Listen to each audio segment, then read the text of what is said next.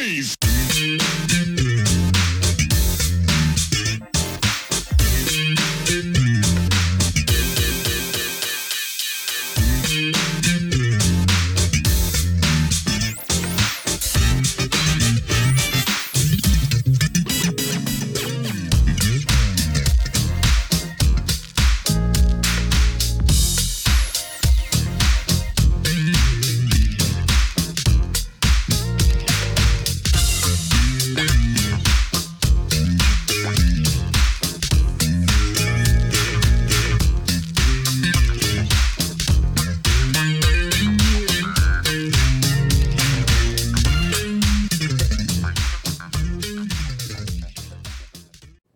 Welcome back to the next part of this Truth and Rhythm episode. Be sure to subscribe to this channel. If you've already done so, please share it with friends. Also become a member by joining Truth and Rhythm on Patreon or consider donating at funkinstuff.net. Thank you so much for your interest and support. Enjoy. What about the logistics, Robin, of, you know, you guys had 12 people in the band on stage. I mean, that's a lot to handle when you're touring. Was that a challenge? Yeah, you know, we, we all got along good. And that's what what made it easy. Uh, you know, we, we got along good and that's how we would uh, create a lot. Like we we bought this Greyhound bus and had it converted. You know, it, it was like so comfortable. You know, we each had our quarters in there, and you know, cause we got tired of flying. It's like God, airports. But as we were going down the highway, that's when we would really create you know, somebody would start singing something or somebody would start playing something, and then we would all join in. And, and by the time we get to our destination, there's a new song. Uh, and it was like, you know, you, you could, we could go out and perform that song uh, just from, you know, our, our intervention uh, on that bus. Uh, it, it really kept us close and tight. So now, which albums were you on? How long were you with the group? I was on, okay, birthday, then been such a long time, then coming from all ends. That was all under RCA. Uh, then we left RCA and went to Buddah Records, where we did Blind Baby. So I'm on the Blind Baby album. We did one record with Buddah, and then we went to Warner Brothers, and that's where we did Love Potion. So I'm on that one. And uh, RCA had later released uh, a New Birth Disco album where they, they just remixed some of the uh, some of the hits, uh, remixed them and called, called it New Birth Disco. This was after we left RCA. So those uh, let me see if there's any more. Uh, yeah, that uh, that's about it. But you know, once they started uh, these compilations with you know the the CDs, I don't know. I can't keep track of how many. Excuse me. Those are, uh, but those were the main ones. Um, and you know, it it it was a span, you know, over the years. Uh, and it, it was, you know, I was so happy, you know, to be on all of them. It's like, my God, I, I got to play actually on every new birth hit. You know, it's it's me. What a what a blessing that is. Wow. Um, And Coming from All Ends was a, another great funk record uh, to me. Um, and I mentioned, you know, the hits at the outset, but I want to mention a couple other songs that are some of my funky favorites, Robin. Um, Keep on Doing It. Oh, God. oh, God. That song, uh, let me tell you about that song. We, that's one of the ones where we came up right on the spot. And it was right after we all got brand new equipment. Uh, if you listen to Keep On Doing It and listen to, uh, let's see, Wildflower was on the same album. Yeah. Listen to the drums. There, there's a difference in the drum sound. I got this big monster double bass Gretsch kit. And Keep On Doing It was the first track that I recorded with, with my new Gretsch kit. And that drum beat is a concept that I had in my head, but had never put it in place. You know, I, I wanted this groove where the, the hi hat was kind of like broken up and then a real funky pattern on the bottom. And so, you know, it was like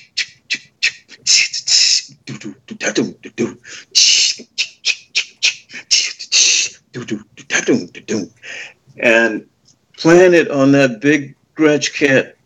When that when the engineer played it back, I'm like, oh my God, what a difference. And that was like right on the spur. With that one we came up with right in the studio. And it is one of my favorites. Uh, absolute favorites. Well, good. We're we're on sync on that one. Um, and then uh, Blind Man is a, a cool, like real churchy kind of funk. That's right. That's right. It's it's like that slow, gritty, just it's just that song is super funky.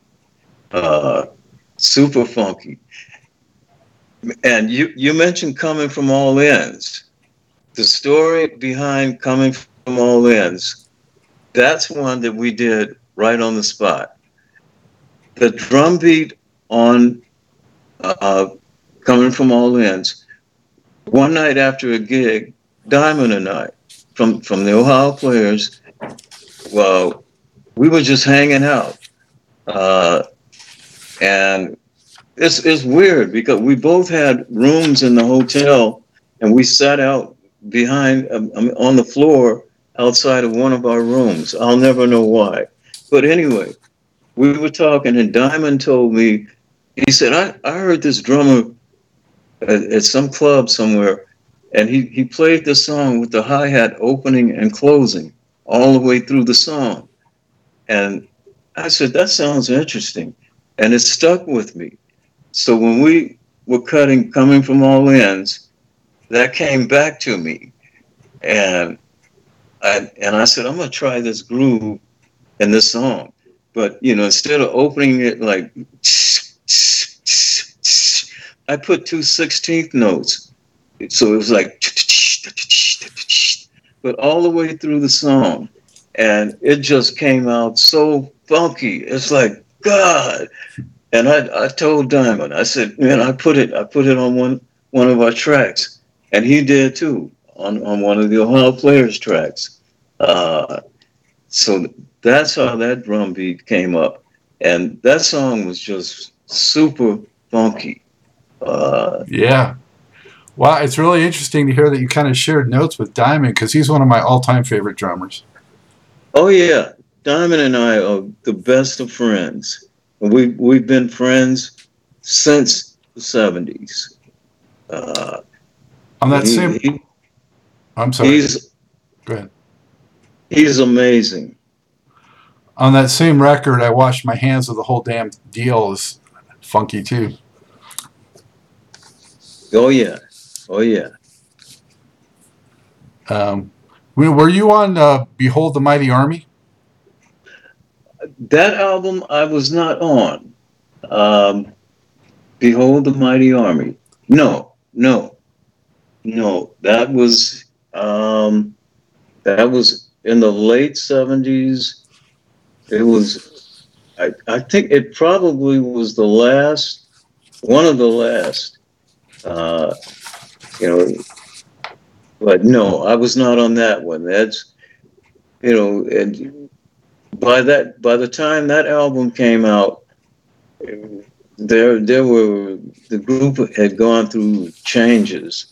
You know, uh, sometimes success can, you know, distort things. Uh, so there, there were changes, and um, you know, it, it wasn't like it was in the beginning. So, no, I was not on that one. Love Potion had some sort of um, like I don't, I don't really want to say experimental, but kind of trying some different stuff on that one. I thought like slow driving. Yeah. You know. Yeah. Yeah. Um, there was there was a combination. Uh, the the recordings on Love Potion.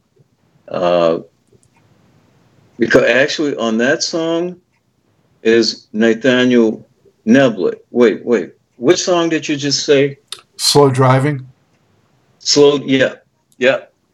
That's Nathaniel Neblett. He was like the original Nite-Liter drummer, way, you know, from the beginning. So they would, they, we would pull him in, you know, from time to time, uh, and that that's him on slow driving. All right. Uh, I knew it sounded different from you know the stuff you were doing. Yeah. Um, why do you think it is that the New Birth had such success doing covers of songs that weren't always really even that old, you know, but they just put something on it that connected with people again? Yeah, you know, that's I guess it's it's a thing we had because we put into it ourselves. It's, it's like I can understand it. Uh, Bobby Womack recorded the song first, and his, you know, was I think a I'd, I'd say a, maybe a mild hit, but when we did it, we did it our way, and it it it had a little bit more fire to it, and it just it came out like This is New Birth's way of doing it. Uh, it, it was just us expressing ourselves as we are. And Wildflower is another one. Uh, I think the group Skylark maybe yeah. did it. First. Yep. Yeah. And, you know, it, it was another, you know, like mild hit. But when we did it, we did it our way, and it it was it was it was just new birth. We put into it what we felt, and it's you know it, it's almost like that song was meant for us to do. Uh, it was it was just cut out for for, for new birth to do.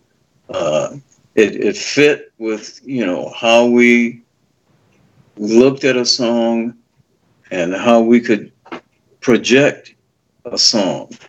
And so we, we just, we did it our way. Uh, and it, it just, you know, it, it, it worked like magic. That song became such a big hit. Uh, it was just one of those special songs that just seemed to be cut out for New Birth. You know, Wildflower actually thought I would have thought maybe it was a number one song or something like that because in Los Angeles, I mean, they played it to death, um, and that's where I grew up. But it actually, um, when I looked, it showed it peaked at 17, but I think it was a bigger hit than that. If you want to know the truth, Is which one? Wildflower. Yeah, yeah. Uh, it it was real big. It, it's like after it became a hit, we could not do a gig without doing Wildflower.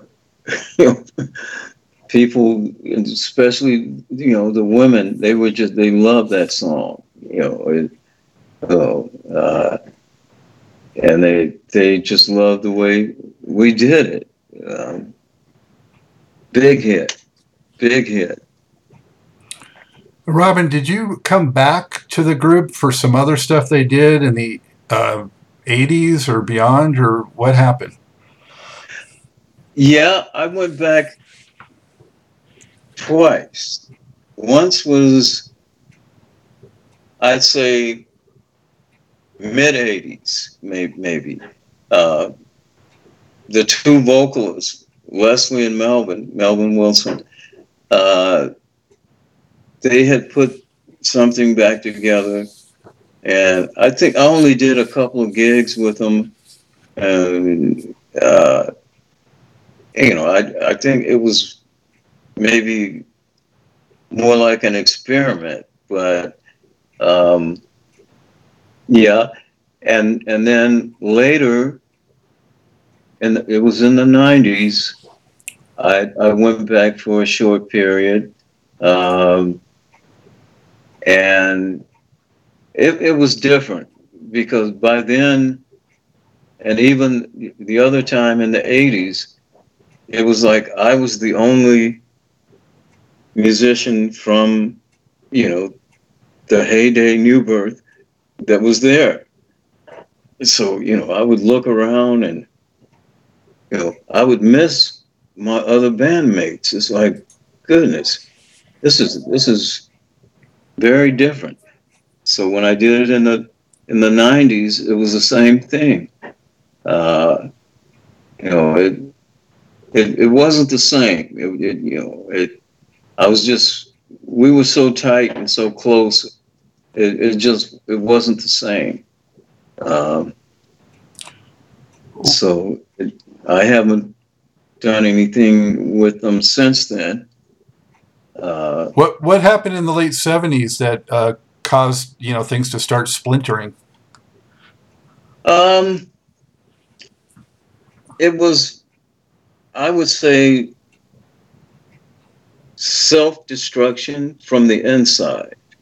Um, you know, success can uh, affect.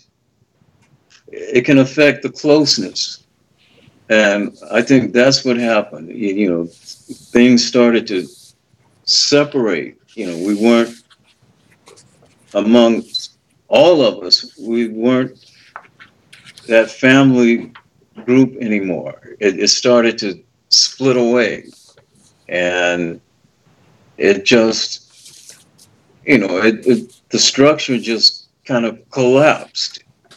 And I, I think that that's why, you know, we drifted away from that that family feeling. And it, you know, just collapsed. And what did you uh, get busy with after that? After that, the first thing I did, I did a European tour with Sylvester. Sylvester, remember the the disco? You know, he had some big disco hits, uh, and so I did I did a European tour with Sylvester. Sylvester, uh, you know, in the in the height of the the disco era, he had you know some big hits, and his show was so high energy you know, and I kind of kind of parallel his show with with Little Richard's. You know, Little Richard was this high energy rock and roll, and Sylvester was high energy disco. Uh, and he he was amazing. Uh, you know, I don't know if a lot of people are familiar with him, but he was, I'd say, transgender. Uh, so one night Sylvester would come out dressed like a man. The next night he'd come out dressed like a woman, and but his show was just amazing. Uh, and, uh, you know, and that's, that's another comparison, you know, with Richard. They were just so flamboyant. yep. Uh, but, you know, two of the best entertainers to come along. Yeah, I remember Sylvester had at least one big hit. To, I don't know if it was "To Be Real" or something like that, or, um, but I remember one big hit. Um, but was it a big change for you playing that sort of four on the floor uh, beat compared to you know the other stuff you had been playing on the drums? Oh no, it was it was just you know uh, playing a different style, uh, but you know I enjoyed it. Uh, it's it's like you, know, you, never get bored. All of a sudden, I'm doing this, this thing, and it, it was it, so popular. I mean, the audience loved it. They God, Sylvester's fans. Uh, you know, we once we fired it up. I mean, they were like up and roaring. Uh, so no, it, it you know playing that that style, uh, it was fun. It was fun.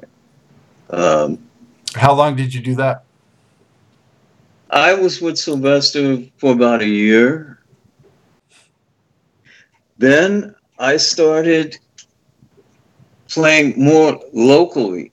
Um, I started doing gigs with uh, Richard Berry, the guy that wrote Louie Louie. Uh-huh. That was just nothing but fun. Uh, playing Louie Louie, uh, which was one of my uh, teenage was one one of my favorite songs, and uh, Richard knew Danny Flores, who wrote Tequila. Those two songs, when I was growing up, were two of my favorite. So I got to play with Richard Berry and Danny Flores. You know, two of my favorite songs. It's like this is too good to be true.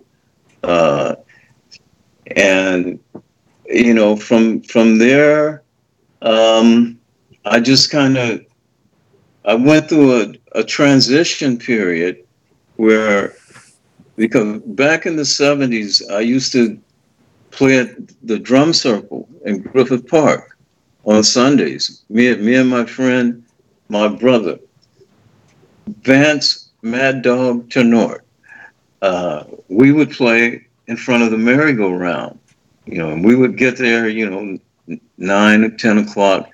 By, you know, 12, 1 o'clock, we had a big old crowd. There was some conga players across the street. They would come over and join us. And Vance and I, we would just, we would play all day long. Uh, and then I, I did that, you know, when I would come back in town. And then in the early, like 2001, I got an urge. I said, I want to play in the park again, but I don't want to do the drum circle. So I loaded up my drums and I said, I'm going to drive through this park until I find me a spot. And I, I pulled up near the spot and I, I saw this big oak tree. And I said, let me, let me go check this out. And I walked back there. It was a perfectly flat dirt area under this big, beautiful oak tree. And I said, I found my spot. I did that for 15 years. Nothing but that. I didn't want any gigs. I would get out there at five o'clock in the morning when it's dark, set up in the darkness, and I would stay out there. I would bring my breakfast, my lunch. I did that for 15 years. Uh, that's all I wanted to do. People would come by and hear me, and they would offer me gigs, and I said, "No, I'm not interested. I, you know, this is what I love doing." Uh, and it, it it got so good. It's like God being out there bonding with Mother Nature. Oh, there's nothing like it. You know, just me and my drums up under this beautiful oak tree, uh, and then you know, like I said, I did that for 15 years. I would go maybe three, four times a week and stay out there from sun sunrise to sunset. Uh, and you know, so many beautiful things happened from me being out there. Uh, I, I got to do a spread with with Modern Drummer magazine. They asked me, they said, "Where do you want to do the shoot?" And I said, "Up under my oak tree, right here." And on on Saturdays out there, there would be a lot of uh, runners, joggers, uh, sometimes they were training for the marathon, the LA Marathon. But one one Saturday, this group of runners came back there, and they said, "Man, you know, when we hear your drums and we're coming around that bend, it." They said we get energy, and you you you you push us. And they said you should come out and play at the at the LA Marathon. So I contacted the, the marathon people. They said, "Well, send us a tape." I sent them a tape and I gave them a reference from the runners, and they said, okay. So I did the marathon for um, like 14 years. What, what, what, and I, the LA Marathon and the Orange County Marathon. Uh, and that was so rewarding. Uh, and, you know, I would play for like a couple hours nonstop and then take a break and then play a couple more. Uh, and there was one groove that I would play. I couldn't find a better groove. It's a groove I came up with in Griffith Park. And that's the only groove I would play at both marathons. And the, the people loved it. It's like, okay. Um, so I did that and you know the park, and then about. Well, for those for those who don't aren't familiar with the area, I just want to uh, let them know that Griffith Park is sort of like you know um, Central Park in New York type of thing. It's a very big sprawling uh, greenery area where they have the LA Zoo and they have uh, the Greek Theater uh, has concerts that's near there, and um, so and it's situated um, not far from Dodger Stadium. Oh yeah, yeah, yeah. It, it it's the the park is huge, and one of the head rangers, wait, the head ranger at that at that time, he passed away about a, oh, a couple of, yeah, about a year and a half ago. He would stop by sometimes and chat, and he called the the park a forest. He said, "This is the forest," and I said, "You know, you're right. So that's what I refer to Griffith Park as the forest. It is a forest for mm-hmm. sure. So, um, sounds like you found like a Zen type of existence there uh, between the uh, environment and the drums. Oh, absolutely. Yeah. Um, you know, and the magic thing and I have it on on video. Uh, it's even on YouTube. The deer. One day I looked up. I was playing, and I looked up, and there was a deer, like ten feet away from me. And I picked up my camera. I kept playing, and I filmed him. And he was just, he was at peace. And it, it made me really feel like I am really a part of this and he just was sitting there grazing, and then he he he uh, you know walked away. I thought he was gone, and then I turn around, and he was behind me, about about seven feet away from me, just grazing. I picked the camera up again, and I, I captured all that, and one one day I looked up, it was a whole deer family, the mother, the father, and the baby right there, I mean, close to me. Uh, and it, it really made me feel like God. I'm I'm I'm one of them. Uh, you know, I I think they loved the sound of my drums. It was interesting to them. Wow, very very cool. As you uh, look back, uh, Robin, on the music, do you feel that New Birth uh, gets the credit that they deserve or that they have deserved? And how do you feel about their place in uh, funk soul history? Well, we we were definitely recognized, uh, you know, in in a big way. Uh, you know, it, it's hard to say, you know, if they were under, if we were underrated or, but I I think that we we covered enough ground where I don't I don't feel like we were deprived of anything, uh, except staying together as a group. But because we did we did everything, uh, and uh, I don't feel like we were deprived of anything, uh, and you know just happy and, and proud to have been a part of it. Is there a uh, track or two from their catalog that is your favorite? My favorite. Uh, to narrow it down to one is is very difficult. How about uh, up to three? Okay, I would say keep on doing it. Got to get a Knutt. And coming from all ends. All right, all the good funky stuff. Yeah, yeah, yeah. Did, did you So- get much? Did you get much direction in you know how you would drum on on those tracks, or did you just kind of come up with it on your own for the most part? For the most part, I came up with it on my own. Uh, like, got to get a Knutt. It's like, who could tell you to play that? I don't know anybody that could, you know, because the song was dissected in so many different places. And there's another song on that album. It's called "You You Are What I'm All About." That drum track is is something to be proud of.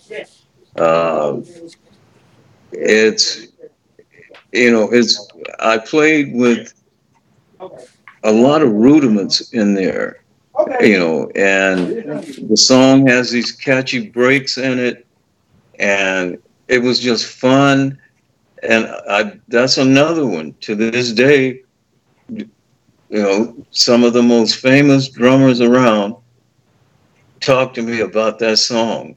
And I, I have one one drummer used to play with Prince, and he said, I still can't figure out what you were doing.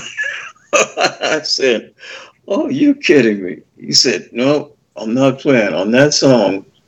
You know, you know, I said, you know, I was just filling in the gaps and hitting it where it should be hit. Uh, and you know, it's it's that's another another good one to listen to. Uh, yeah, so that yeah, that birthday album, very proud of that. Very. Yes, you should be. Um, for my money, that one and analysis, classics, for sure. Oh yeah. That's for sure. So, what are you up to uh, nowadays? You know, what's uh, the future hold for you? Well, nowadays, well, of course, because of COVID, it, it shut things down. Uh, but before COVID hit, I, I was working locally and I was actually on call with about 12, about 10 or 12 different bands and artists. and that's another reason I stopped going to Griffith Park. You know, I, I decided to come from under the tree, and then I started taking gigs, and I said, well, you know, I can come to the park every now and then. But I got so busy, uh, you know, and I would I would post my gigs on Facebook, so people would see them. One night, you would see me playing with this band Next night, you'd see me playing with a different band. Next night, with this artist. Next night, with another artist. I, and I built a reputation. You know, this one guy used to, he said, Man, you're the, the giggingest drummer this side of the Mississippi. and I, I was just blessed. People, people, well, one person would call, and then I'd be on this gig, and somebody would hear me and they say, hey, you know, I got this gig coming up. Are you available? And blah, blah, blah. And I just got so busy. And I, I was just very happy. Uh, you know, and the gigs were different. Some nights I would be playing rock. The next night I might be playing blues. The next night I might be playing jazz. The next night I might be playing funk. I even have done a few country and western gigs. So, and in between the gigs, we, we would have jam sessions at different places, like like the the rain the Rainbow up in West Hollywood, and Petey's place out in Tarzana, uh, which both places are just oh god, you know that's where you really have some fun so you know i got so busy uh, and then boom covid comes in and shuts everybody down. So you know it's it's still pretty much shut down.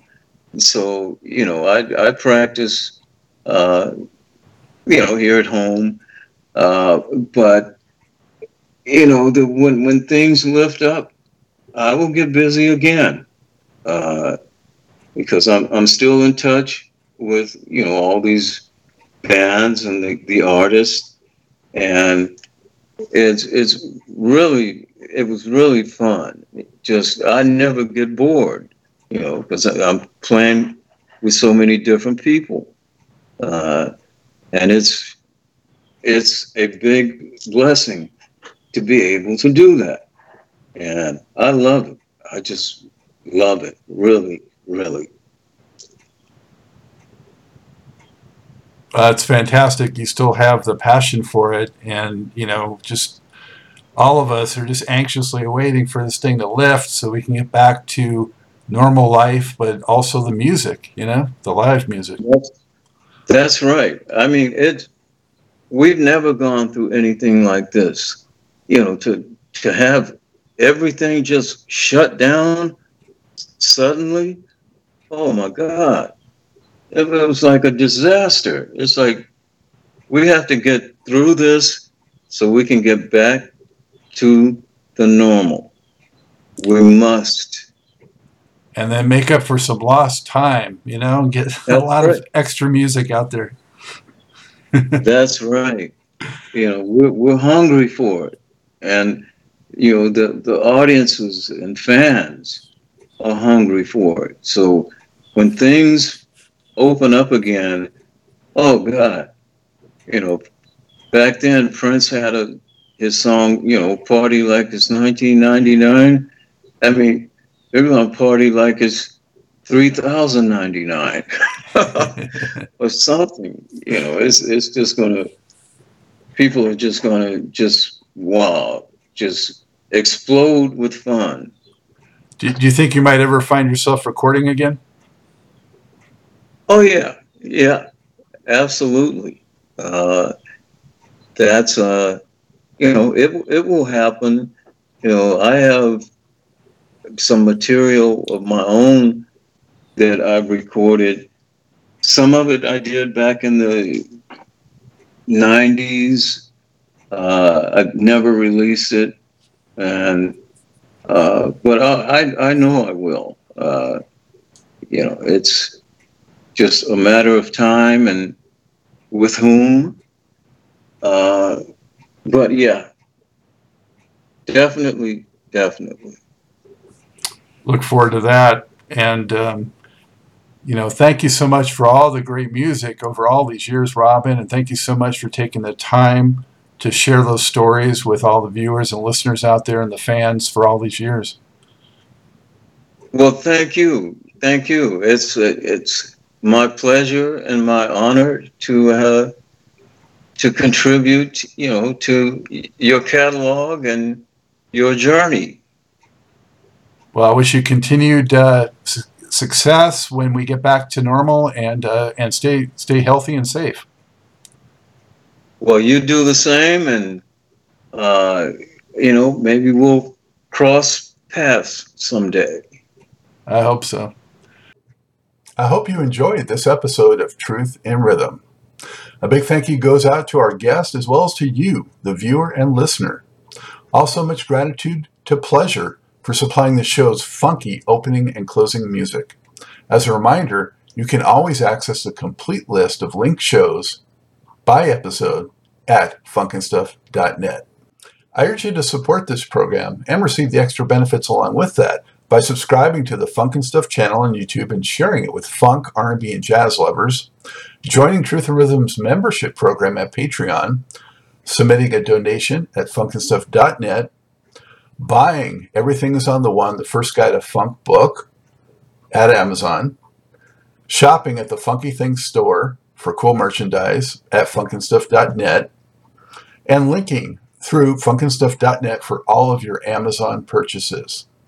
In addition, if you're an artist or anyone seeking proven, results oriented professional marketing, PR, writing, or editing consultation or production, check out the media services section at funkandstuff.net.